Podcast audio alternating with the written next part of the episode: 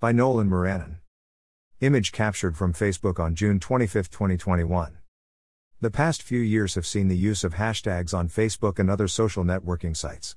Commonly, reported is their use as an aggregator of content posted by individual users of the platform on a universe of trending social media topic. Of interest in this blog entry is the use of the hash aggregator hashtag Sydney Lockdown, which captures recent interest in a topic driven by weeks long lockdown in Sydney owing to the dangerous transmission of the Delta variant of COVID 19.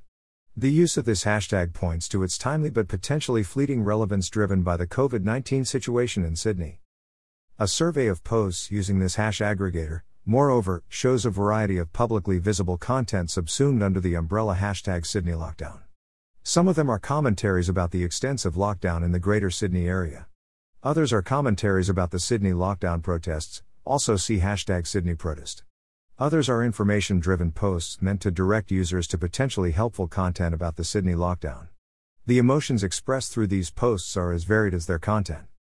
Image captured from Facebook on June 25, 2021. Image captured from Facebook on June 25, 2021.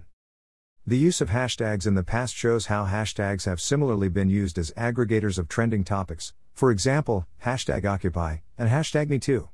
Rather than serving as content aggregators, the latter two, hashtag Occupy, hashtag MeToo, moreover, were used as unifiers of protest sentiments against economic and gender related grievances.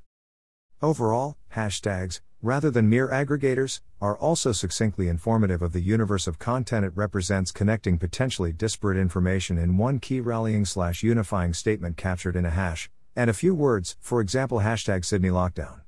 Moreover, their unifying potential as succinct statements, as in hashtag MeToo and hashtag Occupy, points to their potentially potent roles in protest movements and collective behavior.